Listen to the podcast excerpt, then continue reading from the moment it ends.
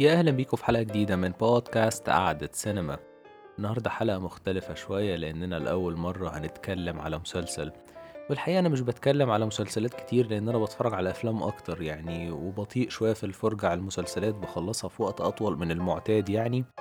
فيعني دايما الأفلام بتكون اختيار أول بالنسبة لي بس النهاردة المسلسل اللي هنتكلم عنه يعني عامل ضجة كبيرة جدا والناس كلها بتتكلم عنه وعامل أرقام قياسية ويعني تأثير مختلف. وطبعا مسلسلنا هو فتحة الخير على عالم الشطرنج ووش السعد هو The Queen's Gambit والمسلسل من تأليف سكوت فرانك وتأليف ألان سكوت وسكوت فرانك برضو وعن رواية لواحد اسمه والتر تافيس صدرت في الثمانينات وليها نفس اسم الفيلم نفس اسم المسلسل متعودين على الأفلام زي ما قلت. والمسلسل آه، كان هيكون المشروع الأول لهيث ليدجر كمخرج. بس طبعا رحيله المفجع اللي حصل بعد The Dark Knight واللي حصل عنه الأوسكار بأداء أيقوني يعني. آه، خلانا ما نشوفش الفيلم ده يعني. بس والتر تيفيس له كتاب اتحول أو رواية اتحولت لفيلم من الأفلام الحلوة جدا وشخصيه من الشخصيات المهمة في السينما في الستينات. آه، عملها بول نيومن واحد من الممثلين الكبار اللي بحبهم اسمه ذا هاسلر والكتاب حمل نفس اسم الفيلم برضو. وفيلم حلو جدا برشحه ليكوا وبيتكلم على البلياردو. والراجل ده تقريبا ماسك الحاجات الرياضات اللي هي بتبقى مسلية جدا دي. ف فيلم حلو جدا وشخصية من الشخصيات المهمة في السينما بنصحكم تشوفوها. خليني أقول إن المسلسل ده عجبني فيه كذا حاجة كده حابب أتناولها وأتناول تأثيره وهنتكلم برضو على الأفلام بتاعت عالم الشطرنج يعني الحلقة فيها كذا حاجة. بس خليني قبل ما أبدأ أتكلم عن المسلسل أقول إن المسلسل ما بقى إنه جديد نسبيا فهيبقى في حرق في المسلسل يعني. ف لو حد ما اتفرجش يعمل حسابه أنا دايما بحرق عادي بس ببقى معتمد إن الحاجة صدرت من فترة نسبيا طويلة. ما أعتقدش إن أنا اتكلمت على حاجة جديدة قوي قبل كده يعني باستثناء حلقة ما وراء الطبيعة ومجيبش سيرة المسلسل تقريبا. فخليني أبدأ أتكلم على تفاصيل كده وشوية نقط عجبتني في المسلسل زي ما قلت. أول حاجة عجبتني هو الشط... عالم الشطرنج نفسه. أنا واحد من الناس عارف القواعد بشكل بسيط كده بس مش لعيب حريف خالص يعني بخسر بسهولة جدا يعني في أي حاجة سواء أونلاين أو مع بني آدمين. بس حسيت إن الموضوع معمول حلو وواضح وفي نفس الوقت يعني معمول بشكل فيه معلمة كده زي ما بيقولوا. وده راجع لوجود جاري كاسباروف ده grand master وتقريبا هو أشهر لعيب شطرنج دلوقتي موجود في العالم. ده اللي أنا فاهمه يعني أنا مش متابع عالم الشطرنج قوي أنا زيي زي الناس بالظبط بدأت أهتم تاني بالشطرنج يعني بعد فترة طويلة جدا يعني كان بالنسبة لي تسلية في عالم قبل قبل البلاي ستيشن والقصص دي بس رجع تاني في الاهتمامات يعني بسبب المسلسل. وفي الأول كان كاسباروف هيكون موجود عشان آه، سكوت فرانك كان عايز يلعب دور بورجوف الشخص الروسي أو البطل الروسي اللي قصاد بيث هارمون بطلتنا اللي بتلعب دورها أنيا تايلور آه، جوي. وكان هيكون موجود آه، يعني عرض عليه إنه يكون موجود بس الراجل رفض قال له لا أنا مش مهتم أمثل والحكايات دي يعني وبصراحة أحسن لأن أنا عجبني دور بورجوف جدا هتكلم عنه شوية كده. بس كان ليه دور مهم جدا في تصميم الماتشات اللي في روسيا تحديدا والماتش الأخير الماتش الأخير ده كان معمول فيه مجهود كويس جدا وهو كان مستشار عام للمسلسل وساعد جدا سكوت فرانك في قصة إن واحدة زي بث معجزة عبقرية زي دي إحساسها بيكون عامل إزاي؟ وفي بعض الحوارات في المسلسل حسب كلام سكوت فرانك كانت بتكون مستوحاة من كاسباروف زي كلام الروس عنها. إنها لازم تكسب لأن ما عندهاش اللي تخسره. كان في مشهد في الأسانسير هي بتفهم روسي ففهماهم وهم بيتكلموا مع بعض آه، وكان بورجوف بيكلم الناس اللي حواليه فبيقول لها يعني إن هي زيها زينا وظروفها صعبة فلازم تكسب. فالمشهد ده كان على فكرة المشاهد الحلوة جدا أنا بحبه جدا. وكان في بقى كام حاجة كده تفصيلة. تانية بعد الشطرنج تم استخدامهم بشكل ذكي جدا عرف يوصل رسالة المسلسل وزي ما قلت يعني مش هعرف أتكلم على كل تفصيلة في المسلسل هتكون يعني إيه بالظبط؟ لأن هو سبع حلقات فتبقى حلقة طويلة جدا فدي شوية انطباعات كده يعني. أول حاجة حكاية الحبوب المهدئة كانت معمولة بشكل كويس جدا و في ناس بيقولوا يعني هي إيه سر استخدامها في ناس متلخبطة منها واضح من الكلام على الإنترنت فحسب كلام سكوت فرانك بيقول إن الحبوب المهدئة دي بتحرر خيالها وبيخليها شايفة الشطرنج في أماكن ما فيهاش شطرنج. ويمكن النجاح ما كانش في الآخر في النهاية خالص ما كانش مجرد الفوز على بورجوف وده كان ده كان الظاهر لينا وهو طبعا جزء كبير جدا من النجاح. لكن كان النجاح الأكبر والأعظم يمكن في بعض في وجهة نظر بعض الناس إنها ما خدتش حبوب وقدرت تنتصر على إدمان المهدئات. والشكوك اللي جوه نفسها وبدأت تشوف اللي كانت بتحتاج تاخد عشانه الحبوب بدأت تشوفه على السقف بدون ما يكون أخد حبوب. فده كان زي نوع من أنواع السلام النفسي اللي وصلت له وكانت بتدور عليه. ويمكن في ناس بيقولوا إن استخدام الحبوب دي كان في جملة في الرواية بتقول إنها كانت بتساعدها عشان تستحمل الساعات التقيلة اللي بتقضيها جوه دار الأيتام. فدي كمان كانت نقطة تانية المسلسل بيقولها إن الحبوب دي تقريبا كانت متداولة بس مش بنفس الاسم. أنا ما حبيتش أدخل في أسامي المركبات بتاعت الحبوب والمهدئات دي. آه، كان في حاجة زيها منتشرة جدا وبيتم إن الناس بتاخدها بشكل يعني بدون روشتات وتقريبا بياخدوها في دار الأيتام برضو. فيعني تعتبر دي حاجة من الحاجات اللي عجباني في المسلسل إن هو تناول فترة آخر الخمسينات أو والستينات تقريبا كلها بشكل كده يعني بياخد مقتطفات من المجتمع الأمريكي وبيعرفنا حاجات يعني في عصر يمكن ما أعتقد كتير ما عاشوهوش من اللي بيسمعونا. فهتلاقوا إن الحكاية دي كانت حلوة وبعدين ما حملش نفسه مسؤولية إن كل حاجة في المجتمع عايز يعرضها لأ هو بياخد لمحات بشكل ذكي جدا. وكمان النهاية وصلت لينا الإحساس اللي بنتكلم عنه واتكلمنا عنه في الحبوب المهدئة إن هي بقى عندها تصالح مع النفس ودي واحد من أهم الحاجات اللي عرفت تعملها. وبقى لعبها في الآخر آه، مع الناس في الشارع في روسيا كنوع من أنواع الباشن أو الهواية إنها راحة تعمل حاجة بتحبها. كان الشطرنج بنشوفه بالنسبة لها كهروب من المشاكل أو هي الضغوط محوطها من كل حتة وهي مش متأقلمة مع دار الأيتام. والدنيا خبطت معاها جدا بعد ما خرجت بعد ما خرجت من دار الأيتام فكان الشطرنج هو المكان الوحيد اللي بتلاقي فيه نفسها الحاجة اللي بتقدر تفرض فيه سيطرتها اللي بتبين فيه قدراتها فكان ملجأ أكتر ما هو هواية يعني فاهمين قصدي؟ إن هي بتهرب من كل مشاكلها بالحاجة بتكون هي فيها قوية. لا دلوقتي بقى الموضوع هواية زي مثلا حد بيروح يلعب بلاي ستيشن مثلا فده اللي حسيته في الآخر. فدي كانت حاجة حلوة جدا و... ونهايه ما فيهاش رغي يعني عرفت توصل لنا الإحساس. الحاجات بقى اللي كمان عجبتني هي شوية تفاصيل كده اهتم بيها المخرج الحقيقة وكل الفريق اللي معاه. زي مثلا الملابس الملابس كانت على شكل شطرنج بس هو ما كانش مخليها عبيط على طول لابسه شطرنج يعني بس كان كل ما بتسمح الفرصة بيبقى في حاجات كده مربعات جنب بعض. فادانا إحساس بال بال obsession اللي عندها أو إنها يعني الشطرنج متملك منها. وكمان في الآخر آخر لقطة كان في ناس كتير قاعدين يحللوا لبسها إن هي لابسة أبيض خالص وبعدين قفلت الجاكيت بشكل كده والبتاع اللي على راسها. فخلاها شبه ال queen في ال chess أو ال... هو ال queen هي الملكة في ال chess بس إحنا عندنا في العربي بنسميه الوزير. أنا بصراحة معرفش إيه اختلاف التسميات ده بس ده حصل بعد هزيمتها لبورجوف وبقت يعني هي أقوى واحدة. وزي ما كتير لو بيلعبوا شطرنج يكونوا عارفين إن ال queen أو الوزير هو أقوى قطعة في عالم الشطرنج وهي القطعة اللي ليها حق التحرك زي الطابية وزي الفيل يعني بشكل بالورب أو رايح جاي بالعرض ف قطعة قوية جدا وبقت هي أقوى واحدة في عالم الشطرنج.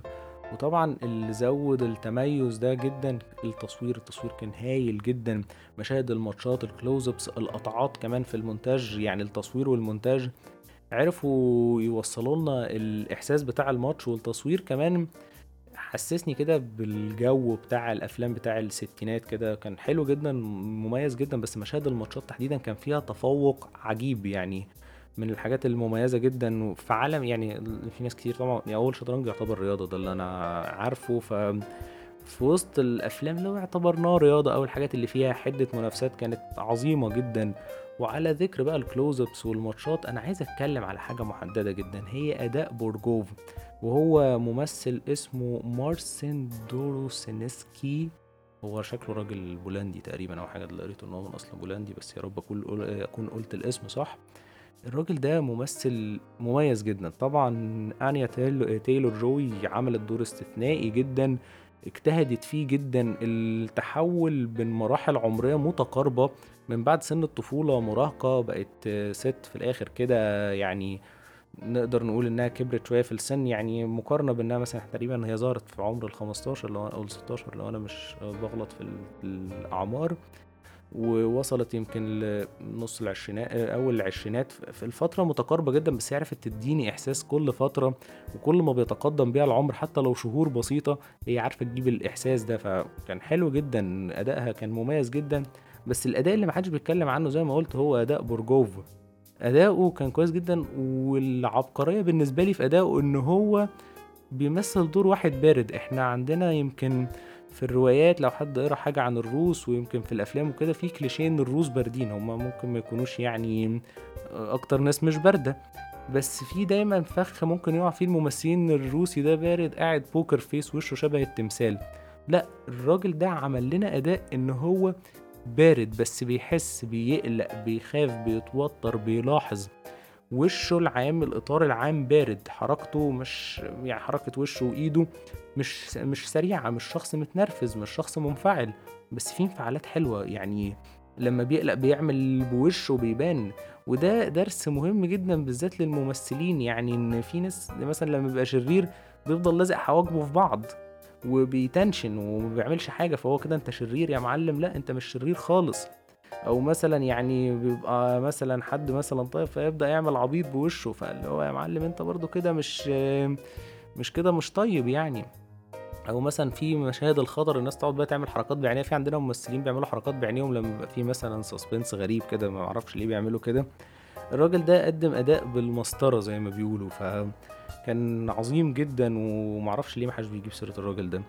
طبعا من العناصر المهمة هنلاقي الموسيقى طبعا كانت حلوة جدا مع الماتشات تحديدا واللحظات الحزينة والضغوط اللي بتتعرض لها.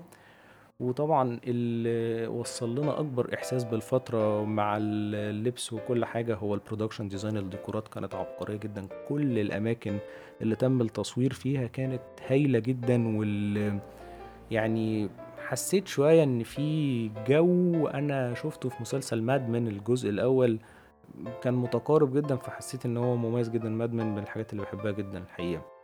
فأعتقد إن كل دي عناصر مهمة جدا بجانب كمان إن فكرة ال underdog أو الشخص الصاعد بسرعة الصاروخ دايما في قصة كده بتكون جاذبة سواء الشخص ده شرير أو مش شرير يعني يعني نفس فكرة البطل الرياضي اللي بدأ من الصفر أو حتى مثلا ممكن في الأشخاص Scarface مثلا واحد كان يعني ضايع خالص معدم وبقى في ال top دايما بحس إن الحكاية دي بت... بتشد الناس وخصوصا عندنا في مصر. يعني الحكاية دي أنا بحس إنها قصة مضمونة. فأعتقد إن ده أحد أسباب إن هو موجود عندنا لحد دلوقتي من الدول اللي هو عامل فيها يعني موجود كويس في ال trending shows في ال Netflix من ضمن التفاصيل برضو اللي عجبتني جدا واتكلموا عنها ويعني ما حدش برضو اتكلم عنها قوي تناولهم لفكرة الغضب الغضب اللي كان عند بيث فكرة إن هي ما بتتقبلش الهزيمة والكلام ده قاله لها شخصية هاري اللي هو أول واحد راح قعد معاه في البيت شوية. ده اللي هو كان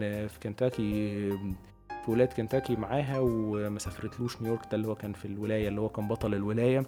وقال لها إن الغضب ده بيبقى عامل زي القليل منه بيحفز بس أكتر من كده بيبقى عامل زي التوابل الكتير ممكن يحرق الروح البني آدم. ف تناوله الفكرة دي وإزاي هي ما بتتقبلش الهزيمة ودي كانت حاجة عجباني جدا.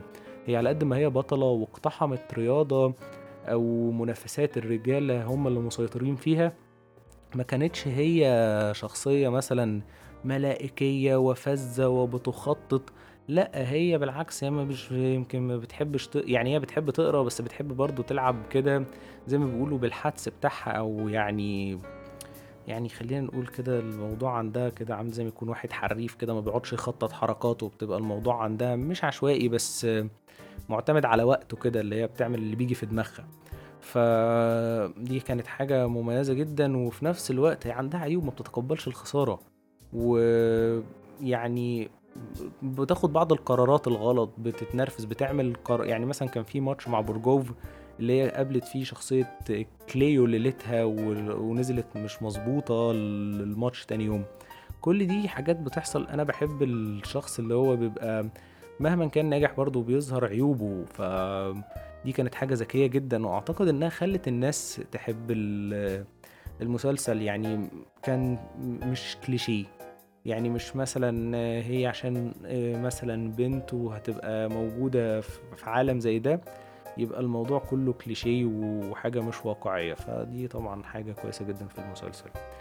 خلينا نقول بقى إن المسلسل ده تأثيره كان كبير جدا وده من أكتر ده يمكن يعني السبب اللي خلاني أتكلم عنه.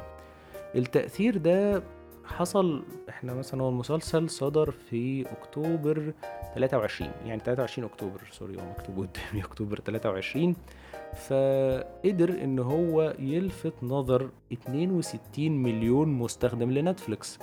رقم كبير جدا يمكن تقريبا السنة دي ما عداش الرقم ده غير Tiger King وكان documentary والقصة كانت مثيرة جدا بس ده أول مسلسل وما كانش متوقع يعني في مشاريع كتير دخلوها Netflix آخر سنتين ما كانتش بتظبط الحكاية قوي حتى كأفلام آه، تحديدا يعني وبيجيبوا ناس آه، يعني stars super stars موجودين بس ما كانش الموضوع بيعمل ال ال الـ الحكاية يعني التأثير ده. ويمكن آه، في أول شهر زي ما قلنا ال 62 مليون account دول اتفرجوا عدد دقايق وواحد فاصلة ست 46 مليار دقيقة مشاهدة. رقم أنا أصلا مش عارف أعده بصراحة رقم خرافي. فنجاح منقطع النظير تقريبا يعني في, في السنة دي كلها. أكتر عمل درامي حتى في الشبكات التانية اتشاف أعتقد. ويمكن التأثير هنا ما كانش على Netflix وما كانش قد ال streaming services و والصراعات اللي بين Netflix و HBO والحاجات دي والحاجات اللي بينزلوها لا خالص. لأن التأثير نفسه امتد بره ال streaming services لأرض الواقع تقريبا خلاص. لأن حسب موقع eBay إن الناس اللي بتدور على كلمة رقعة الشطرنج أو اللوحة اللي الناس بتلعب عليها ارتفعت بنسبة 273% بعد 10 أيام بس من صدور المسلسل. فالناس خلاص بدأت تدور على الشطرنج بشكل physical كمان وكمان برضه بشكل اونلاين لأن برضه خلينا نقول حسب تصريحات ال director of business development أو نقول ان هو مدير تطوير الاعمال لموقع Chess.com وده اهم موقع شطرنج في العالم ان في الأسبوع الثالث في نوفمبر أكتر من مئة ألف عضو جديد بينضموا كل يوم للموقع وده أكتر خمس مرات من المعدل العادي اللي كان الموقع بيبقى فيه شغال يعني ما كانش بيجي لهم كل يوم مئة ألف واحد. والموقع كمان عمل خاصية انك ممكن تلعب مع يعني مع بيث هارمن نفسها يعني هم مصممين شخصية تقريبا معرفش بقى بتبقى عارفة الحركات اللي بتعملها في المسلسل أو لأ. أنت تقدر تدخل تلعب معاه فده عنصر جذب وذكاء كبير جدا من الموقع وزود كمان تفاعل الناس. فالناس كلها دلوقتي بقت مجنونة شطرنج. ويمكن كمان ال grand masters وال... والناس المتفوقين في عالم الشطرنج بيشيدوا بده وإن الناس كمان دلوقتي بدأوا يهتموا إن هم يتعلموا وياخدوا كورسات في الشطرنج ففي حراك في عالم الشطرنج زي ما قلت في الأول المسلسل ده وش السعد عليهم يعني. وجا من الهوا وكمان ال... الناس المتفوقين في الشطرنج أو ال grand masters بيقولوا إن هم نفسهم معجبين بالمسلسل ف الموضوع بقى win win situation المسلسل بيعمل لهم دعاية وهم بيعملوا دعاية للمسلسل. وأعتقد كمان إن من ضمن الحاجات اللي زودت التأثير بتاع اللعب بتاع المسلسل على لعبة الشطرنج إن ال lockdown موجود كمان. الناس بدأت بسبب الموجة التانية من الكورونا بيحصل lockdown في بعض الدول. فبيقولوا إن أصلا في ال lockdown الأولاني النسبة والإقبال زادوا على الموقع. بس طبعا المسلسل خلى الموضوع خرافي جدا جدا. يعني نسبة ما كانوش يحلموا بيها. فدايما بتشدني أنا الحكاية بتاعت إن زي السينما والمسلسلات ممكن تعمل تأثير مفاجئ في حاجة كده في المجتمع أو في العالم كله حتى. وزي ما قلت في أول حلقة إن إحنا هنتكلم عن السينما والشطرنج عامة. بس قبل ما أتكلم عن الأفلام اللي تناولت الشطرنج لازم أتكلم على أهم شخصية في الأفلام دي لأنها شخصية كانت غريبة جدا ومؤثرة جدا في المجتمع الأمريكي في فترة من الفترات. وهي شخصية بوبي فاشر وهو واحد من أهم الوجوه اللي أنجبتها أمريكا في اللعبة ده إن لم يكن أهمها. شخص عبقري جدا وعنده اضطرابات نفسية غريبة جدا وحياته كلها غريبة جدا وتصرفاته أغرب من حياته. يعني شخصية كده mix غرابة على عبقرية. بس نقدر نقول إن اللي زود أهمية بوبي فيشر كمان في رأيي هو الحرب الباردة لأن كان دايما في صراع بين اللعيبة الروس وأمريكا كلها كانت يعني واقفة ورا بوبي فيشر وبيتحملوا تصرفاته الغريبة اللي هتكلم عنها شوية كده. لأن هو زي ما قلت تصرفاته عجيبة جدا وكان الأمريكان شايفين إن الشطرنج حاجة مهمة جدا بالنسبة لهم لأن كان بيتم تقديمه سواء في روسيا أو حتى في أمريكا كمان لأن الموضوع صراع عقول فيعني كله عايز يتفوق في الحرب الباردة يعني. لو حد متابع الحكاية دي هيلاقي الموضوع مثير جدا. ويمكن في بعض الناس المهتمين شوية بالموضوع قالوا إن مسلسل The Queen's Gambit كان مهتم آه، بحياة بوبي فيشر وتم إن هي كانت يعني تم استلهام حاجات كتير قوي في حياته بدون ما يذكر في المسلسل. ويمكن كمان في تفسير إن كان في نوع من القصد إن حياة بيث تكون هي نقيض بوبي فيشر لأن هي بنت وعندها ماضي مؤلم وفضولية. بوبي فيشر برضو كان عنده ماضي مؤلم في حياته. بس هو كان شخص عنده نوع من أنواع العنصرية على الاضطرابات النفسية وكان يعني مش معجب بال يعني بفكرة إن المرأة تقريبا ليها حقوق أو كده اللي اتقال وتقريبا كان عنده نوع من أنواع العنصرية على الأديان. فده يعني البعض فسره إن هو ده حاجة على نمط كوينتين تارانتينو كده لما يحب يغير التاريخ زي مثلا Inglourious Basterds لما قتل هتلر ومثلا Once Upon a Time in Hollywood اللي عمله في الجريمة. فالحكاية دي كلها يعني كان حاضر بوبي فيشر حتى في The Queen's Gambit وبدون ما يكون موجود فبيبين لنا قد إيه هو شخصية مهمة فخليني أبدأ بالأفلام اللي عجبتني جدا. بصراحة أنا شفتها كانت أنا ما كنتش شفتها بصراحة بالمسلسل بس لقيت إن يلا ندور على الشطرنج اتحمست. فخلينا نرشح في الأول فيلم Pawn Sacrifice إنتاج 2014 بالمناسبة مش عايز أحرق قوي يعني في الأفلام لأن ما أعرفش الناس شافتهم ولا لأ بس دي يعني هقول شوية ملحوظات بدون حرق يعني. فالفيلم من بطولة توبي ماجواير وإخراج إدوارد زويك هو مبني على قصة حقيقية بيتناول تقريبا حياة بوبي فيشر. فبدل ما الناس تقعد تقرأ على بوبي فيشر لو حد ما بيحبش القراية وكده هتقضي ساعتين حلوين جدا من آه، الاضطرابات النفسية والنجاح المبهر والعبقرية وإزاي الاتنين بيتضاربوا مع بعض والفيلم تناول الحرب الباردة و... وكان يعني إزاي أمريكا كلها واقفة وكان آه، المشاهد اللي بيظهر فيها هنري كاسنجر يعني كانت مميزة جدا وذكية جدا وكان التصوير حلو جدا وكان في إبداع في إظهار الاضطراب النفسي عند شخصية بوبي فيشر اللي لعبها توبي ماجواير بشكل جميل جدا. وكمان في حاجة أنا بحبها جدا عملوها هي إن هما مزجوا ال footage بالحياة الحقيقية بال... بالح... بالقصة بتاعت الفيلم sorry footage حقيقي من الفيلم ومزجوه مع الفيلم. وفي الأول تقريبا في sequence متميز جدا. لو حد بيحب يتفرج على documentaries للحرب الباردة هيتبسط جدا منه وبيعملوه بشكل ذكي جدا.